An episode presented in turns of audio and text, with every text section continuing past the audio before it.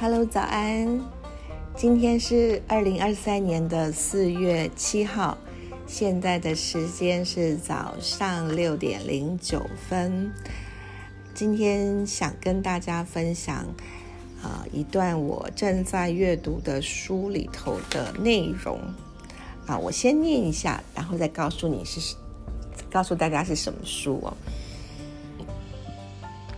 我们都有这样的经验：某件事在当时可能是痛苦、困惑、混乱的，日后回顾却发现是命里最佳的安排，才明白那个时候发生的变化是当时成长所必须的。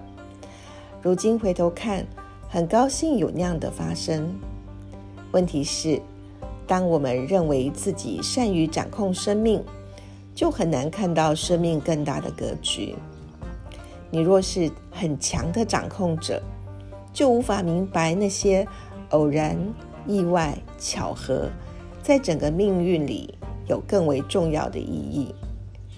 你若是自己世界的主宰，除了自己决定的计划之外，无法将信任其他任何事。我们若不明白生命有更大的寓意。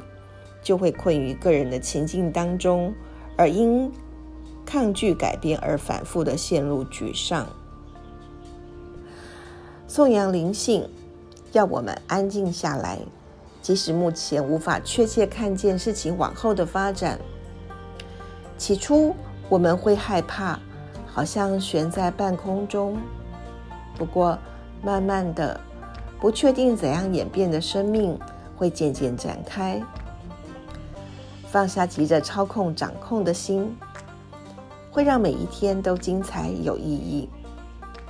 这时，我们的生命就像一场竞赛，直到最后一刻才见分晓。啊，这是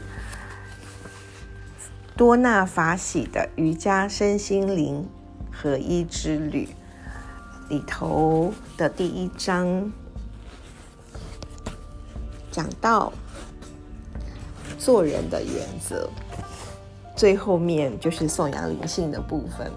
因为我最近 又开始重拾，呃，就是对于嗯瑜伽的练习。那我同时啊也在看几本我以前买的但是没有好好阅读的书。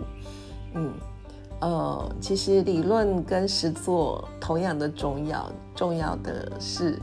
啊，更重要的是实修吧。